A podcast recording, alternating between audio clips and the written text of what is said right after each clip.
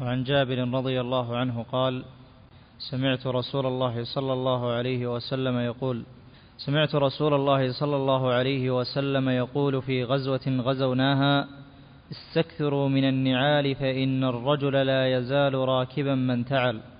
في هذا الخبر عن رسول الله صلى الله عليه وسلم وقد روى الإمام مسلم حديث أبي الزبير عن جابر بن عبد الله أن رسول الله صلى الله عليه وسلم قال لهم مقيد ذلك في غزوة غزوناها. وحال الغزوة في طول المسير وكذلك ضعف البدن وكذلك أيضا ما يتعرض الإنسان من تنوع السبل في طريقه. بخلاف الإنسان الذي يكون مثلا في المدينة فإنه يعرف السكك بخلاف الشخص الذي يكون في غزوة أو مغترب فإنه لا يدري أحوال أحوال السكك. فربما يكون يأتي بطحاء وربما يأتي يأتي حصى وربما شوك ونحو ذلك. فهذه الحال تختلف عن غيره. وأمر رسول الله صلى الله عليه وسلم في قوله هنا في غزوة غزوناها استكثروا من النعال.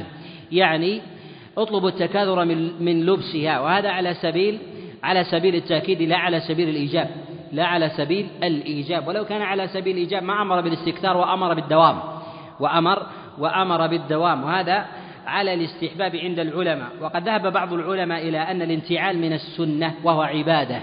ومن العلماء من قال أنه من العادات المحمودة التي حث عليها الإنسان الإسلام ولم يحمل الشارع الأمر بالانتعال في غير المشي ويحبه إلا لربطه بالمشي. وأما الانتعال من غير من غير مشي فهو بذاته ليس عبادة وهذا هو الظاهر.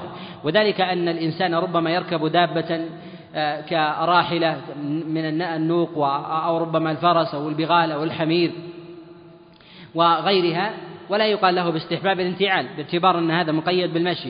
وفي حال تقييد بالمشي يربط بالأذى يربط بالأذى. إن ورد احتمال ولو يسير فإنه يستحب ويتأكد في حقه فعل ذلك ودفع الأذى عن نفسه. وهذا من الأمور من الأمور المستحبة. وإن غلب على ظنه ألا يعرض له في طريقه شيء كحال الإنسان مثلا في داره. كحال الإنسان في داره.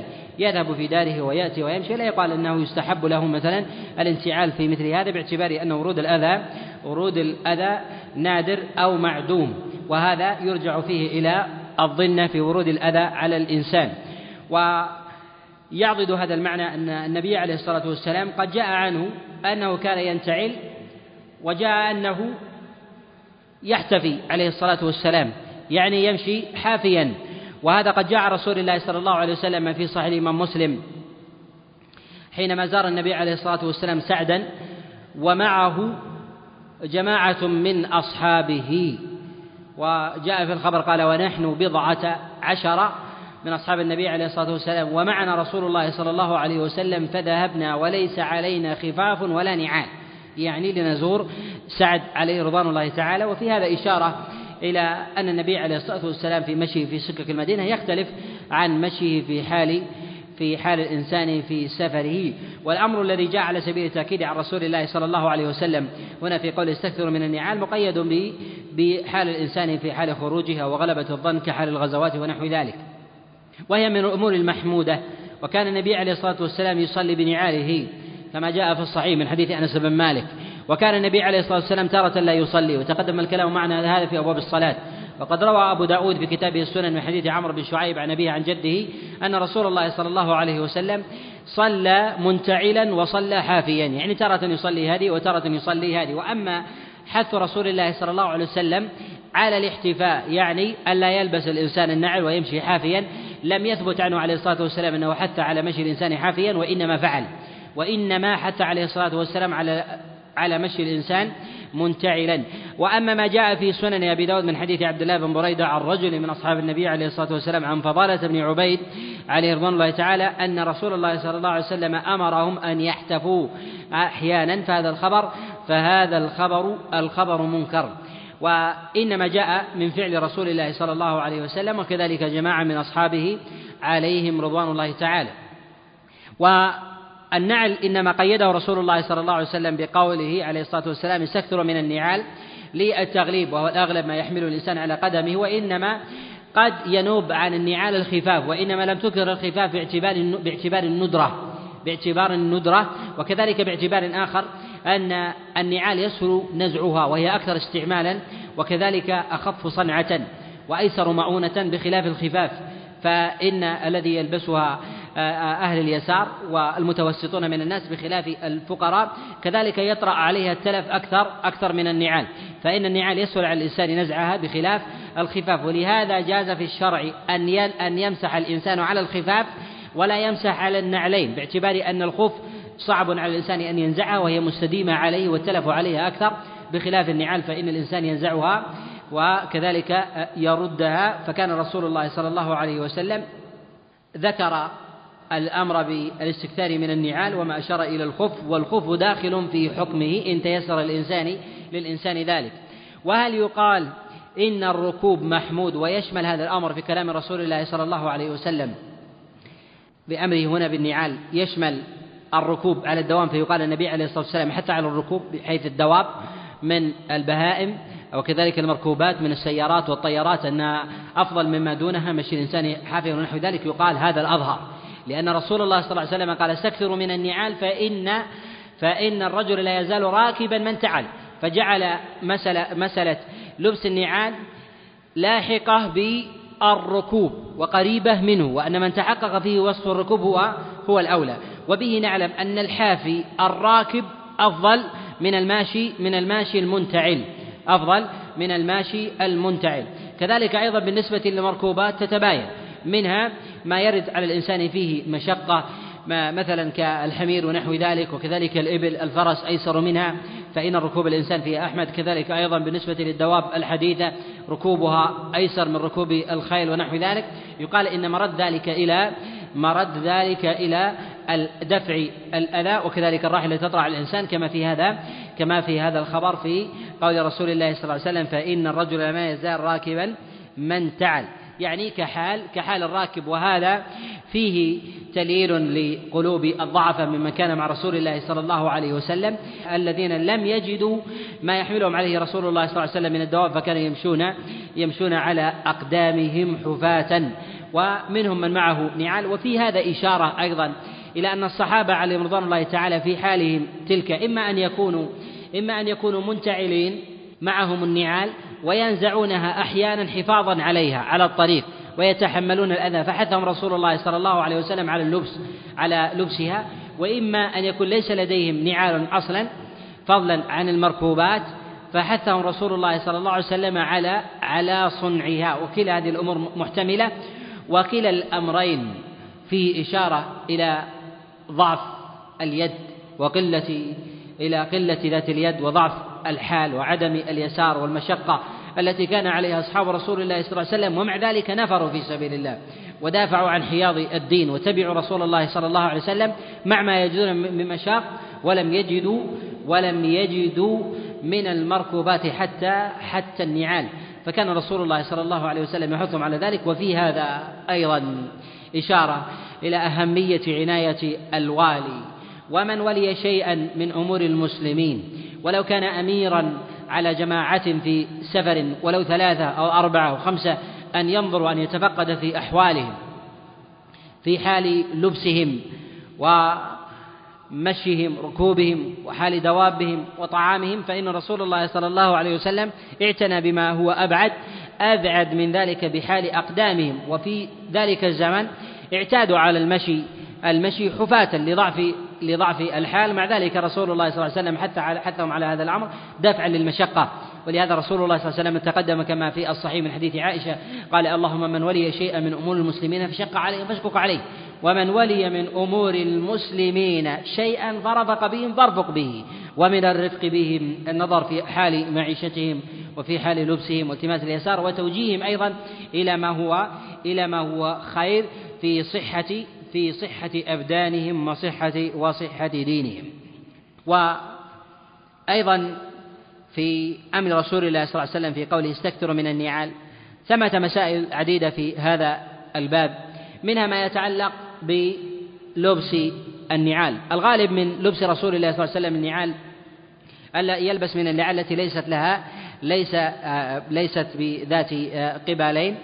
والنعال السبتية لم تكن عادة عند رسول الله صلى الله عليه وسلم وكذلك أبو بكر وكذلك أيضا عمر وجاء بعد ذلك في في آه، استعمالها في آه، عند بعض الصحابة كعثمان بن عفان. وإن كان بعض الصحابة في زمن النبي عليه الصلاة والسلام يلبسها وإنما كان النبي عليه الصلاة والسلام يلبسها باعتبار أنها أنها الأيسر. الأيسر لبسا والأيسر نزعا. وينبغي لمن لبس النعال أن أن يأخذ بسنة رسول الله صلى الله عليه وسلم وهي أن يلبس اليمين ابتداء ثم الشمال. وقد جاء في ذلك خبر عن رسول الله صلى الله عليه وسلم في الصحيحين. النبي عليه الصلاة والسلام قال إذا لبس أحدكم نعله فليبدأ باليمين وإذا نزع فليبدأ بالشمال. ولتكن اليمنى أولهما انتعالا.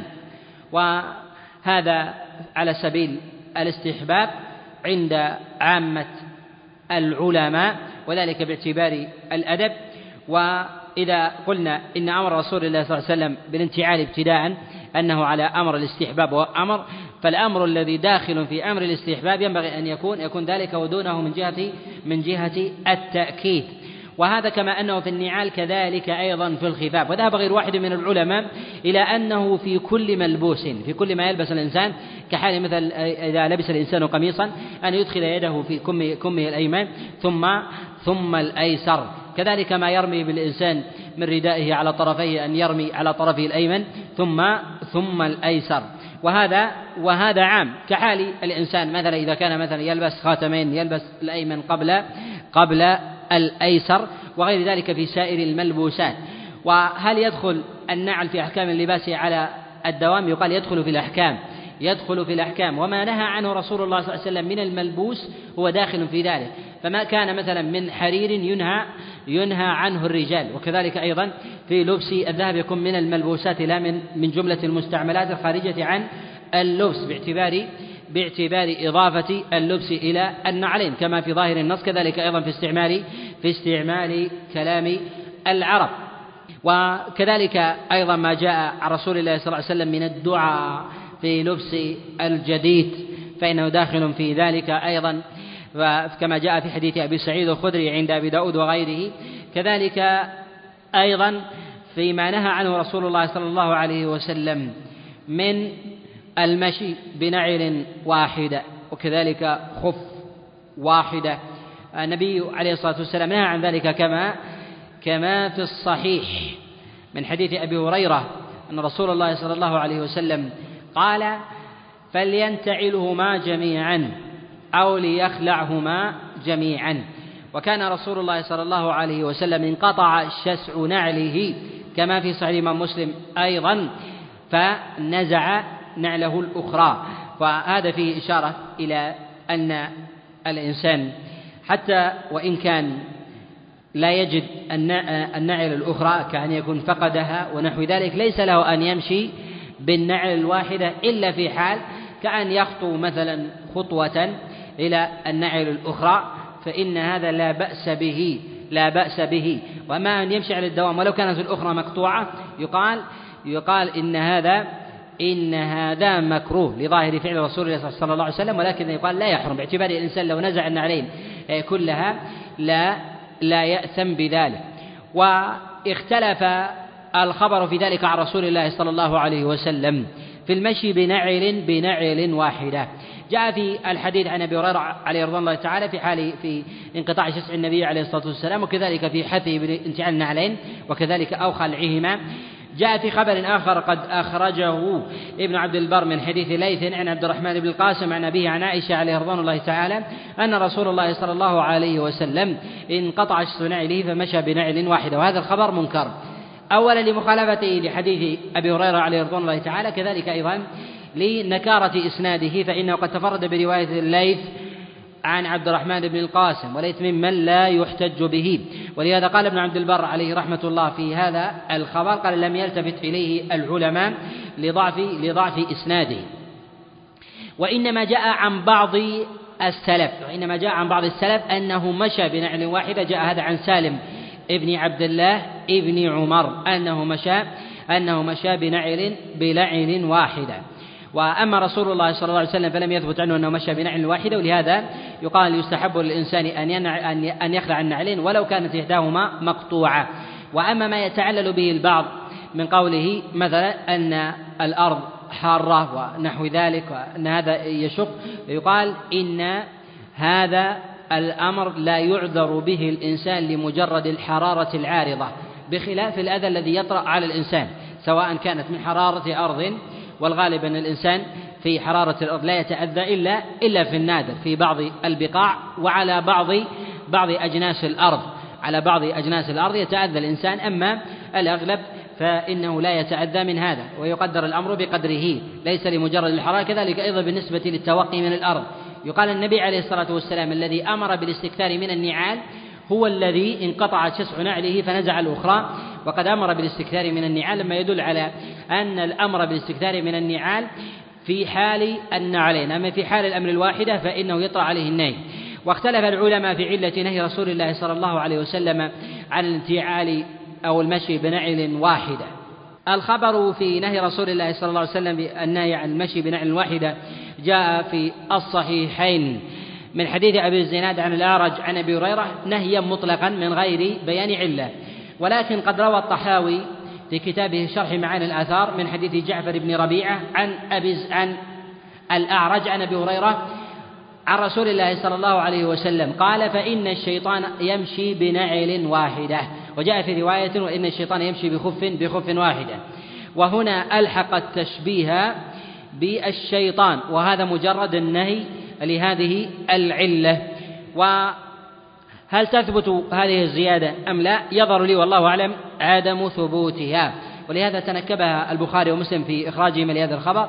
فإنه من قد أخرج الخبر من هذا الوجه من حديث أبي الزناد الأعرج عن أبي هريرة وقد تفرد بمخالفة أبي الزناد في رواية عن الأعرج جعفر في روايته عن الأعرج عن أبي هريرة فذكر هذه فذكر هذه الزيادة.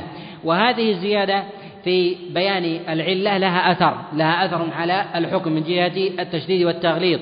وذلك أن مشابهة الشيطان مما يغلظ مما يغلظ فيها. فإذا كان الإنسان ينهى عن مشابهة الفساق ومشابهة الكفار فالشيطان من باب من باب أولى أن يغلظ في ذلك. ومثل هذا ينبغي نقله في الخبر. فلما لم ينقله المعتنون بالرواية عن الأعرج كأبي الزناد وهو من أحفظ الناس لحديثه وعليه اعتمد البخاري ومسلم في غالب مروياتهم دل على أن هذه الرواية غير محفوظة ويحتمل أنها أنها من المدرج من المدرج في هذا الخبر والله والله أعلم. وكذلك أيضا في المسائل في هذا آه، الباب في مسائل النعال منها ما يتعلق بأبواب سابقة تقدم الكلام عليها كالمشي بالنعال في المقابر وغير ذلك وتقدم الكلام أيضا في دخول المساجد بالنعال والطواف بالنعال في أبواب الحج. وذكرنا جملة من الأخبار عن السلف في هذا الأمر. وأن رسول الله صلى الله عليه وسلم آه، صلى بنعاله تارة ويصلي أخرى.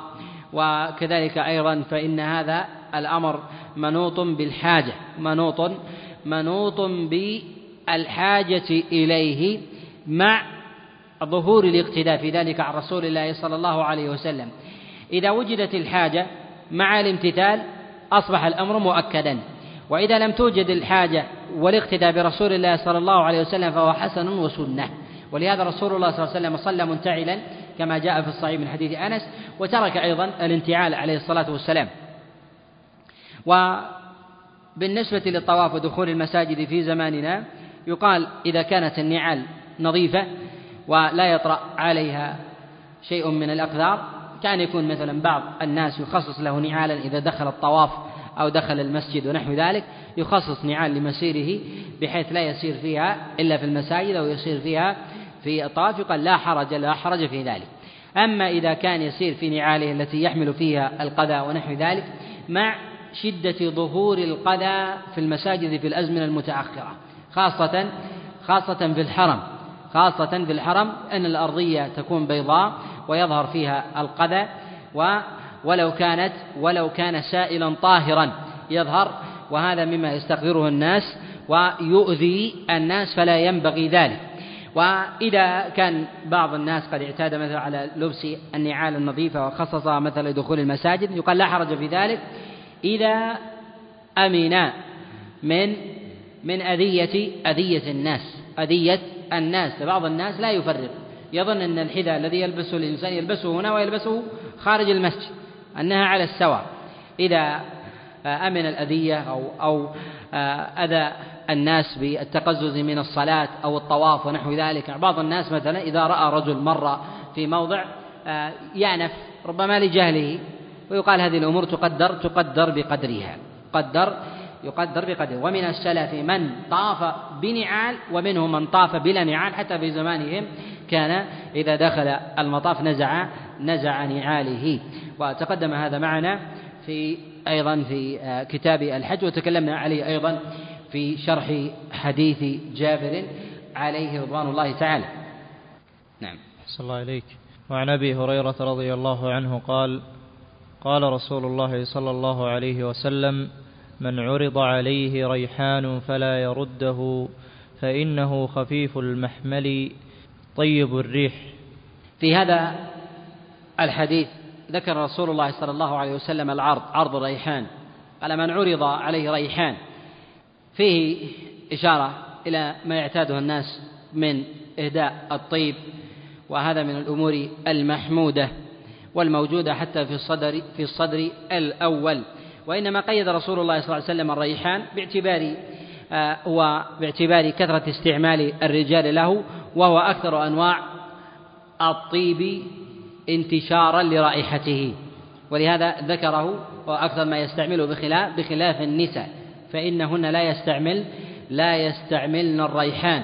وذلك لشدة فوحانه في حال وجود الرجال. فتقع المرأة في في المحظور وهل الرد هنا ومقيد بالريحان فقط أم هو عام؟ النبي عليه الصلاة والسلام جاء عنه أنه امتدح المسك وجاء عنه النبي عليه الصلاة والسلام لم يكن يرد الطيب في البخاري فجعله على لفظ العموم. رسول الله صلى الله عليه وسلم إنما ذكر الريحان هنا على سبيل التغليب من جهة استعماله والنصوص الشرعية تعلق بالأغلب. وهذا لقرائن. القرينة الأولى أنه عرف بالحال استعمال الريحان كثرة في زمن في زمن الصحابة عليهم رضوان الله تعالى. والخطاب هنا متوجه متوجه من جهة الأصل للرجال ويدخل في ذلك تبع النساء. الأمر الآخر أنه دلت الروايات الأخرى عن رسول الله صلى الله عليه وسلم أن أن هذا الأمر متعلق بالطيب على سبيل العموم. وقد جاء في البخاري ما كان رسول الله صلى الله عليه وسلم يرد طيبا. وقد جاء في هذا الخبر بذاته عند أبي داود ذكر الطيب عرض عليه طيبا ولم يذكر الريحان. ما يدل على أن الرواة يفهمون من ذلك يفهمون من ذلك الطيب على سبيل على سبيل العموم. وجاء عن رسول الله صلى الله عليه وسلم تفضيل أنواع من الطيب كالمسك كما جاء في الصحيح من حديث جابر ابن عبد الله. رسول الله صلى الله عليه وسلم ويدخل في هذا الباب سائر أنواع الطيب وينبغي أن يعلم أن طيب الرجال ما ظهرت رائحته وخفي وخفي لونه وأما النساء ما ظهر لونه وخفي وخفيت رائحته. والمراد من هذا أن الرجال لا يليق بهم لا يليق بهم الأصباغ أن تكون على ثيابهم وأن تكون أيضا على أيديهم فتكون ألوانا ونحو ذلك وهذا من من عادة النساء أن يضعن الألوان على الثياب وأن يضعن وأن يضعن آه، أيضا الألوان على أجسادهن سواء على الأكف أو على الوجوه ونحو ذلك. وتوجد الريحة من غير ظهور لهذا جاء في الخبر ما خفيت رائحته يعني وجدت لكنها لكنها خفية لا توجد إلا في حال في حال الدنو. وفي إشارة رسول الله صلى الله عليه وسلم هنا للريحان بأنه خفيف المحمل هذا أيضا من القرائن في إدخال سائر أنواع الطيب فإنه يشترك يشترك فيه سائر أنواع الطيب في خفة المحمل سواء كان سواء كان ريحانا أو كان ليس ليس بريحان. واتفق العلماء على أن المسك وإن كان أصله دم والدم تكلم العلماء عليه من جهة طهارته ونجاسته ويوجد هو من دم قد يكون نجس وقد يكون وقد يكون طاهر. اتفق العلماء على أن المسك وإن كان أصله دم إلا أنه في ذاته طاهر. وهذا محل اتفاق عند العلماء. وما روي عن عمر بن الخطاب وعمر بن عبد العزيز أنهما كرهاه وقطع بنجاسته فإنه لا يصح. لا يصح عنهما عليهما رضوان الله تعالى. واتفق السلف من الصحابة والتابعين والأئمة الأربعة وكذلك عامة عامة المتأخرين إلى أن المسك إلى أن المسك طاهر وإن كان أصله وإن كان أصله من الدم النجس باعتبار باعتبار الاستحالة. وكذلك أيضا النصوص التي جاءت جاءت في بيان في بيان مدحه. وفي هذا إشارة إلى أنه كلما كان الطيب طيب طيب الرائحة استحب قبوله استحب قبوله واستحب أيضا عرضه. وإذا كان الطيب ليس بطيب الرائحة النبي عليه الصلاة والسلام قيد القبول بعلل. هل هي مقصودة أو عدم الرد؟ هل هو مقيد بهذه العلل؟ أم ذكرت على سبيل على سبيل العرف وأنها من الأمور المسلمة فإنه خفيف المحمل وطيب الرائحة ومعلوم أن كل طيب هو طيب الرائحة. هل يقال أن النبي عليه الصلاة والسلام ذكر الريحان ويدخل فيه ما يشركه من ما هو طيب الرائحة باعتبار تفاوت أذواق الناس؟ فإذا كان ليس بطيب الرائحة ما يتأذى منه. يقال لا حرج على الإنسان إذا كان الطيب يضر به باعتبار أنه باعتبار أن الطيب ليس بطيب. هذا بالنسبة له يتأذى منه. مثلا لحساسية في جسده أو حساسية آه، في شمه ونحو ذلك فيتأذى منه له أن يرده لهذه لهذه العلة. وهذا وهذا أمر نادر. ولكن يبين تلك العلة التي لأجلها رد. فرسول الله صلى الله عليه وسلم في حديث أم سلمة وتقدم الكلام معنا فيها حينما تزوج النبي عليه الصلاة والسلام أم سلمة قال ليس بك هوان على أهلك. إن شئت سبعت لك وسبعت لنسائي وهذا فيه التماس العذر قبل بيان الحكم الشرعي حتى لا يقع في قلب الإنسان شيء. كذلك أيضا في حال رده ينبغي الإنسان ينبغي الإنسان أن يبين حاله بيقول أنني مريض بكذا ونحو ذلك وهذا لا يناسبني ويشكره ويدعو ويدعو له. هذا من مكارم الأخلاق. وإن أخذه منه إذا خشي منه سوء ظن. خشي منه سوء الظن أو عدم قبول العذر باعتبار عدم عدم فهمه لمثلا وجود بعض الأعراض التي تطرأ الناس فإنه يستحب له قبوله وأن يهديه إلى غيره أن يهديه أن يهديه إلى غيره. ويستحب للإنسان أن يتطيب في المواضع التي حث عليها رسول الله صلى الله عليه وسلم في مواضع آه، الطيب كحال خروج الإنسان مثلا إلى المساجد وكذلك بالأخص خروج إلى الجمع وكذلك إلى إلى مجامع آه، الناس وكذلك أيضا في الأعراس وغير ذلك مما جاء عن رسول الله صلى الله عليه وسلم. نعم. وعن سليمان بن بريدة عن أبيه عن النبي صلى الله عليه وسلم قال من لعي بالنردشير فكأنما صبغ يده في لحم خنزير ودمه في هذا خبر في قول رسول الله صلى الله عليه وسلم من لعب بالنردشير وهو النرد. والمراد بالنرد هي المكعبات البيضاء الموشومة بسواد. مكعبات بيضاء موشومة موشومة بسواد. وهذه وهذه مردها وأثرها على القدر في فهم الإنسان ومتعلقة بالحظ بخلاف الشطرنج فإنها النهي فيها يرجع فيها إلى معارضة الحكم الحكم الشرعي المجرد.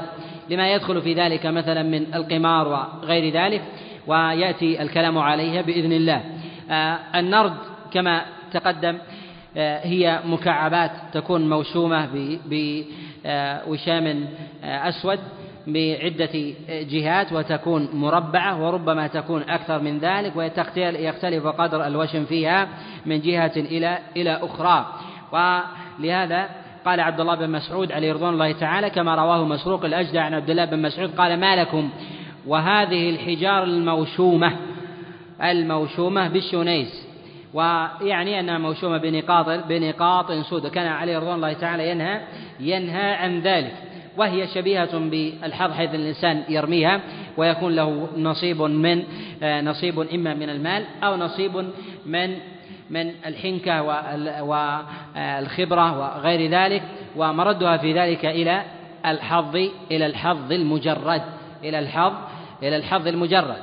ومنهي عنها وهي محرمة باتفاق السلف باتفاق وبعضهم وهو قول قلة وفيه ضعف نسبة لبعضهم أن هذا الأمر أعني النهي مقيد في حال كون ذلك على قمار.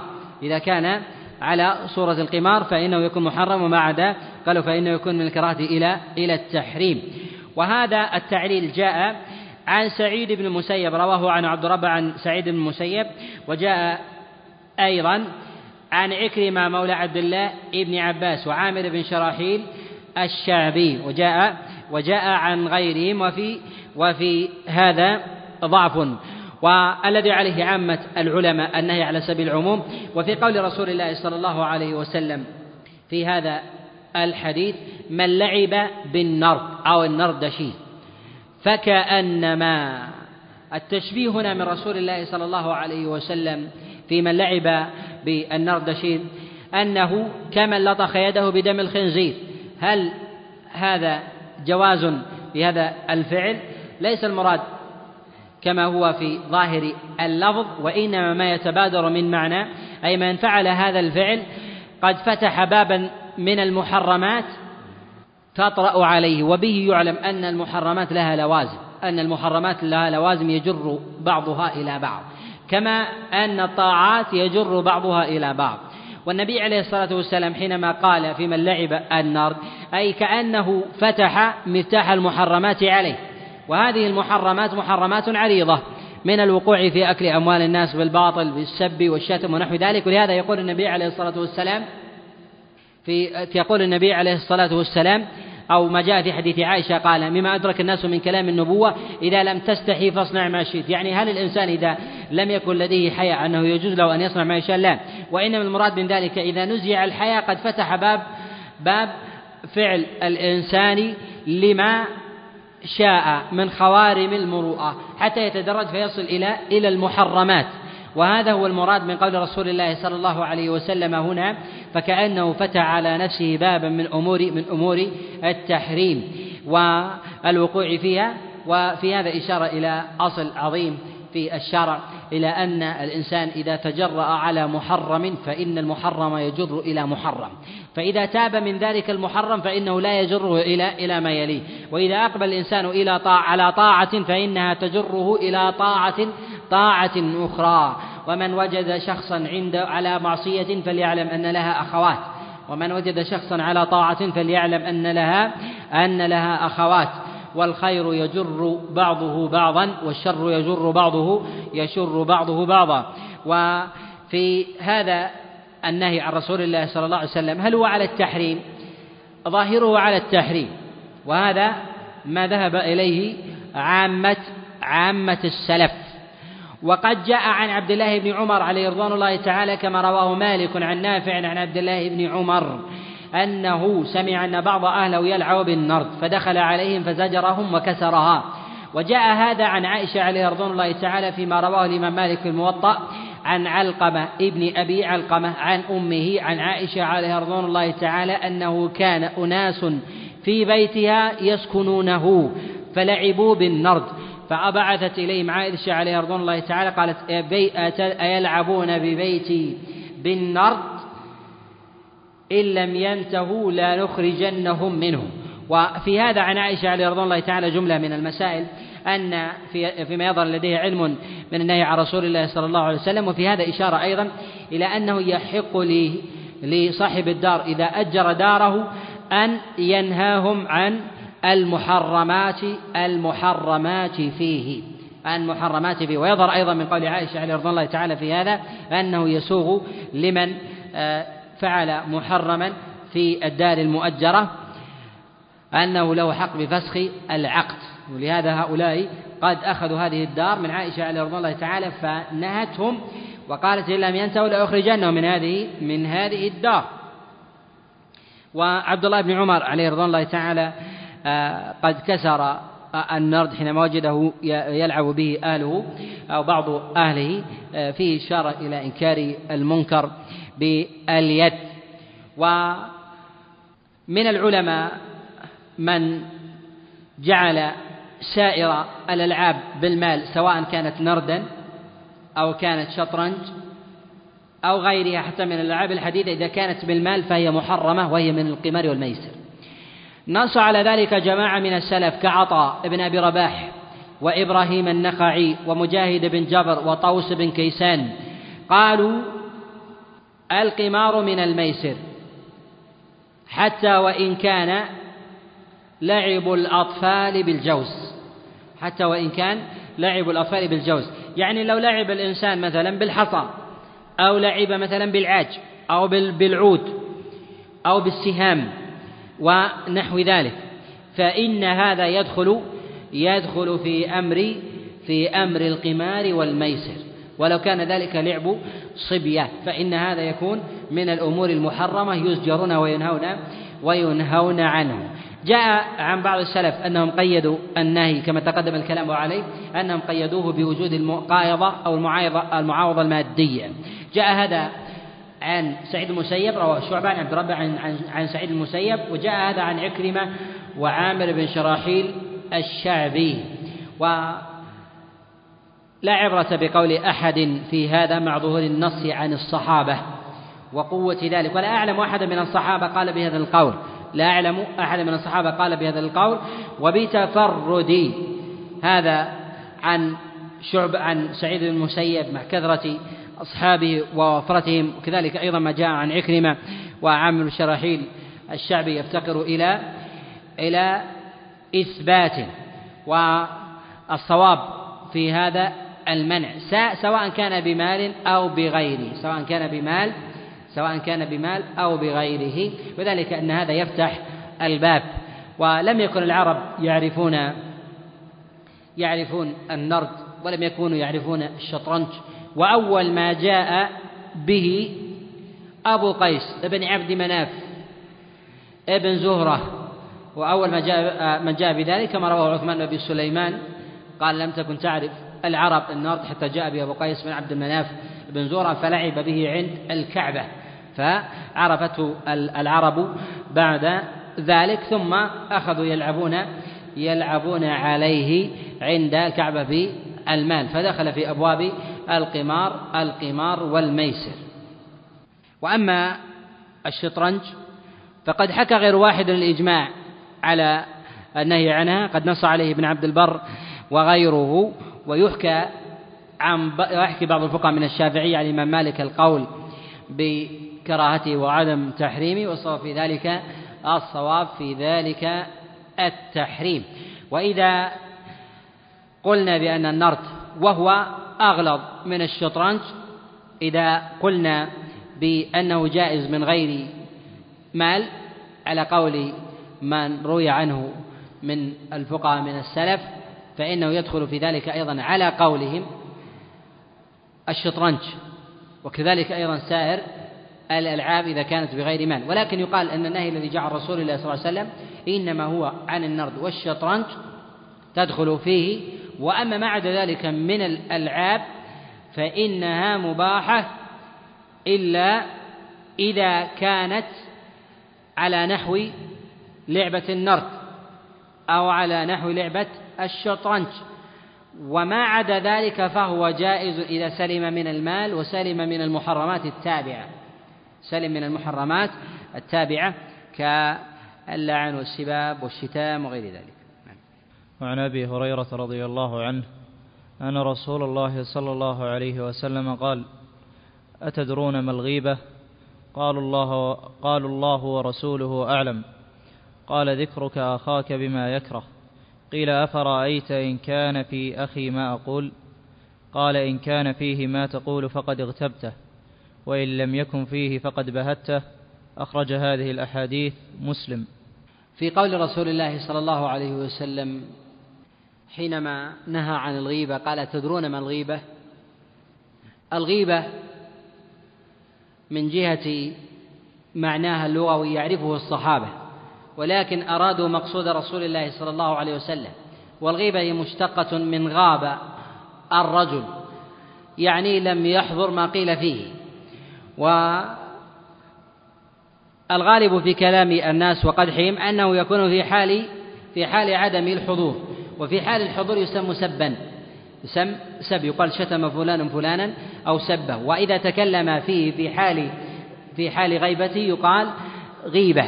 والغيبة من الكبائر لأنه آكل لحم الإنسان وهو محرم بنص الكتاب والسنة والإجماع وهو من الكبائر وهو من الكبائر.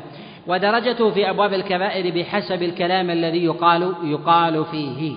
فإذا كان فإذا كان غمزا يختلف عن الكلام من مما هو مراد من جنس ما يقال غمزا.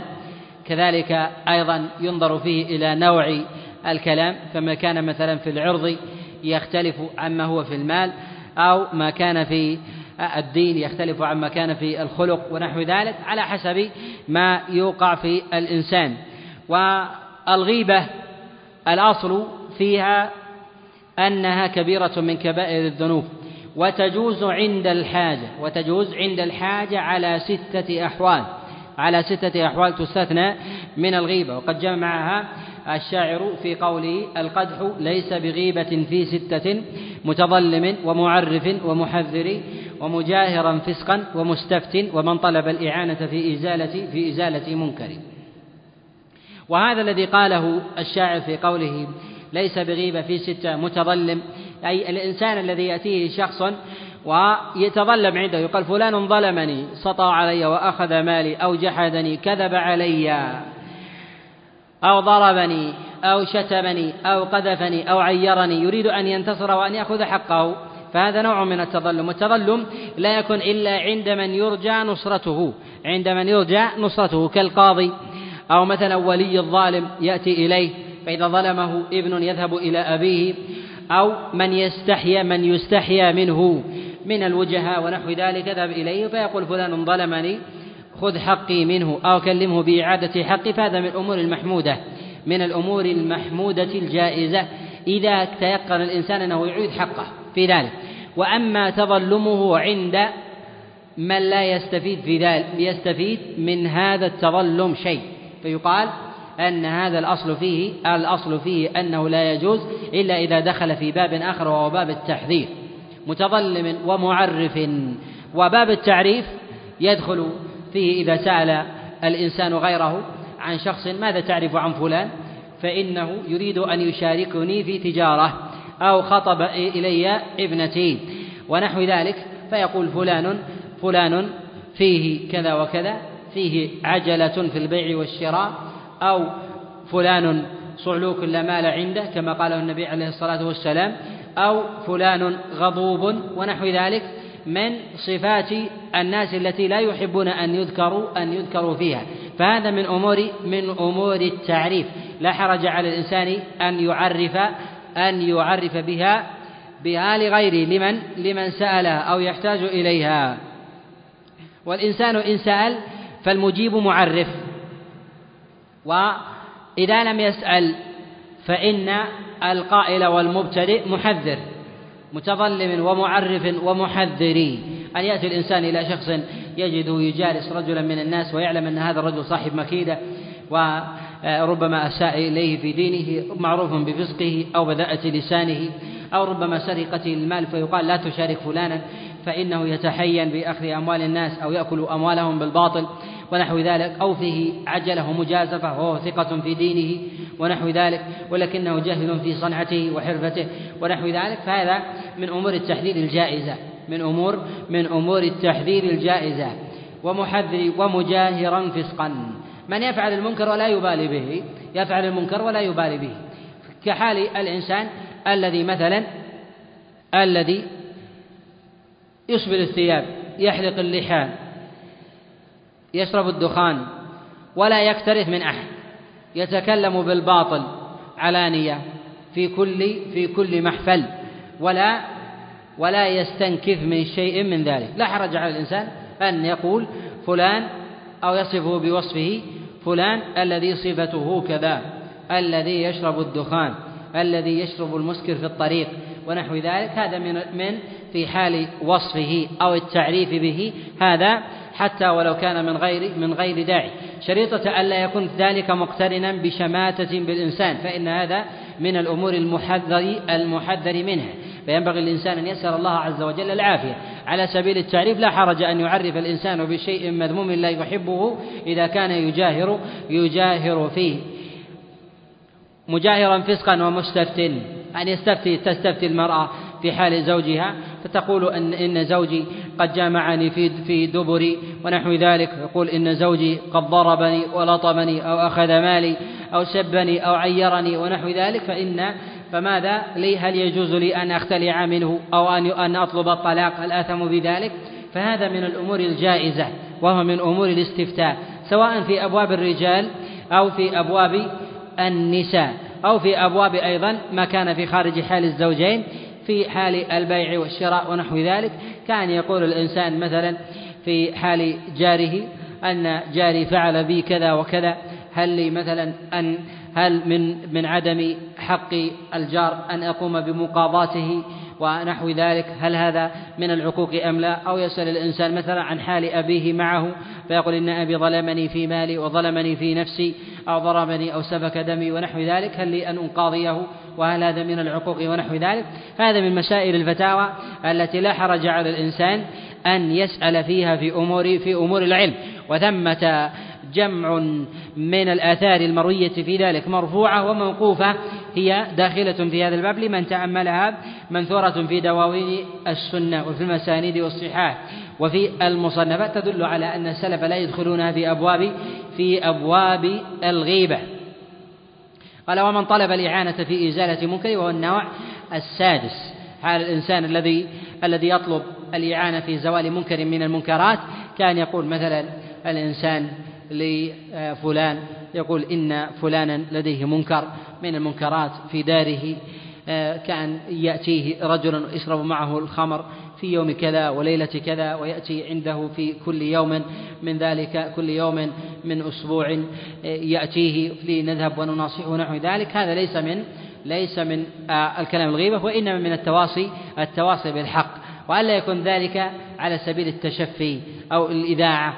أو بعض الناس يحب الكلام ولكن يجعلها تحت ستار النصيحة. هذا هذا لا يدخل في باب ينبغي الإنسان أن يمحص موافقة الشرع عن الهوى وعن رغبات رغبات النفس. وكذلك أيضا في حال المنكرات التي تطرأ على الإنسان يقال وقع بين فلان وفلان شحناء وخصومة وبينهما مثلا آه، خصومة فيما بينهما ربما تصل إلى الوقيعة فإن وسببها أنه قال فيه كذا وكذا أو وقعت خصومة بين فلان وزوجته وذلك أن الرجل قال لزوجته كلمة كذا وكذا. وإن كان هذا في خاصة الزوجين لا حرج على الإنسان أن يبلغ غيره من أهل الثقة والديانة والحصافة والعقل والرجاحة والحجة بحيث أن الإنسان إذا ذهب إليه يقبل بخلاف الإنسان الذي همه في ذلك أن يبحث عمن يوافقه سواء يسمع قوله أو لا يسمع. يقال لا يبحث عن هؤلاء ينبغي الإنسان أن يتحرى في هذا.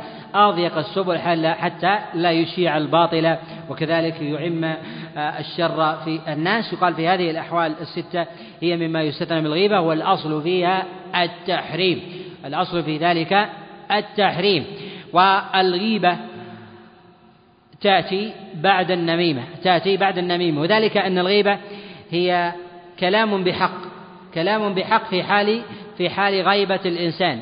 وأما النمام وهو القتات وهو القتات وهو القتات الذي ينقل الحديث بالباطل فيفتري على الإنسان بشيء لم يقله فيفتري عليه. فهذا من الباطل. فهذا فهذا من الباطل والشر. كذلك أيضا فإن الإنسان في أبواب النميمة متأكد أنه يحدث الضغينة بخلاف بخلاف الغيبة. الإنسان إذا تكلم بباطل وقع في الغيبة. ونقل الخبر غيب غيبة وزيادة وهو وهو نميمة. فيقال إن أصل النميمة غيبة وهو ورود الكلام عليه في غيبته. ثم زاد عليها ورود النميمة فنقل غيبة شخص في شخص إليه فوقع فيما هو أغلط من ذلك. لهذا يقال أنه لا توجد نميمة إلا إلا بغيبة. لا توجد نميمة إلا إلا بغيبة.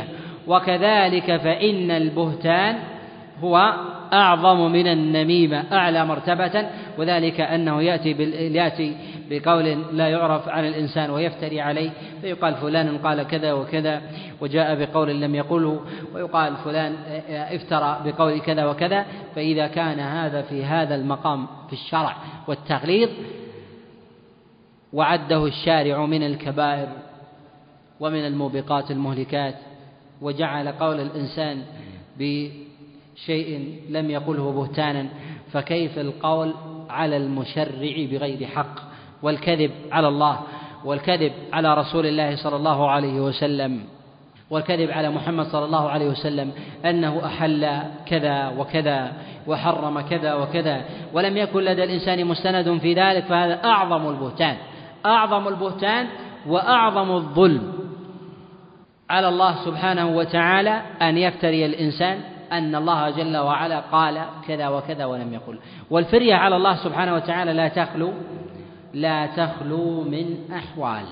الحالة الأولى أن يفتري الإنسان على المشرع أنه قال قولا وهذا القول معناه صحيح ولكن التلفظ به التلفظ به لا ليس له أصل ولا مستند. فهذا من كبائر الذنوب بالإجماع. وذهب بعض العلماء إلى أن إلى أن قائل ذلك كافر كما نص على ذلك والد إمام الحرمين واستنكره عليه واستنكره عليه ابنه وجماعة وجماعة من الأئمة. يعني أنه تلفظ بشيء يوافق الحق. فهذا عند عامة العلماء أنه من الكبائر. ولكن من جهة الكفر هو قول لبعض الفقهاء من الشافعية من المتكلمين وهو خلاف الصواب. الأمر الثاني أن يكون قد افترى قولا بنصه بنصه عن رسول الله صلى الله عليه وسلم. ويكون هذا النص متضمنا لمعنى لم يشرعه الشارع لم يشرعه الشارع. فهذا أولى بالكفر من القول الأول عند من قال بالتكفير. أولى بالقول بالكفر عند من قال بالتكفير من قال أو أو نسب إلى رسول الله صلى الله عليه وسلم قولا ومعناه صحيح. جاء بقول مفترى ونسب إلى رسول الله صلى الله عليه وسلم والمعنى والمعنى في ذلك في ذلك باطل. المعنى الثالث أو صورة الثالثة أن يفتري على الله سبحانه وتعالى قولا. لم يقله جل وعلا لم يقله جل وعلا فنسبه إليه والمعنى في ذلك باطل. من جهة المعنى ومن جهة اللفظ فنسبه إلى القرآن فهذا كفر صريح. فهذا كفر صريح مخرج من الملة سواء كان المعنى صحيح أو المعنى أو المعنى ليس ليس بصحيح. لأن نسب قولا لكلام الله عز وجل ليس ليس فيه. وهذا وهذا من الكفر. وأما الكذب على رسول الله صلى الله عليه وسلم فإنه دون ذلك دون ذلك مرتبة. نعم. كتاب الطب. كفايه وصلى الله وسلم وبارك على نبينا محمد. جزا الله فضيلة الشيخ خير الجزاء وجعلنا الله وإياكم ممن يستمعون القول فيتبعون أحسنه. وتقبلوا تحيات إخوانكم في تسجيلات الراية الإسلامية بالرياض هاتف رقم أربعة تسعة واحد واحد تسعة ثمانية خمسة. والسلام عليكم ورحمة الله وبركاته.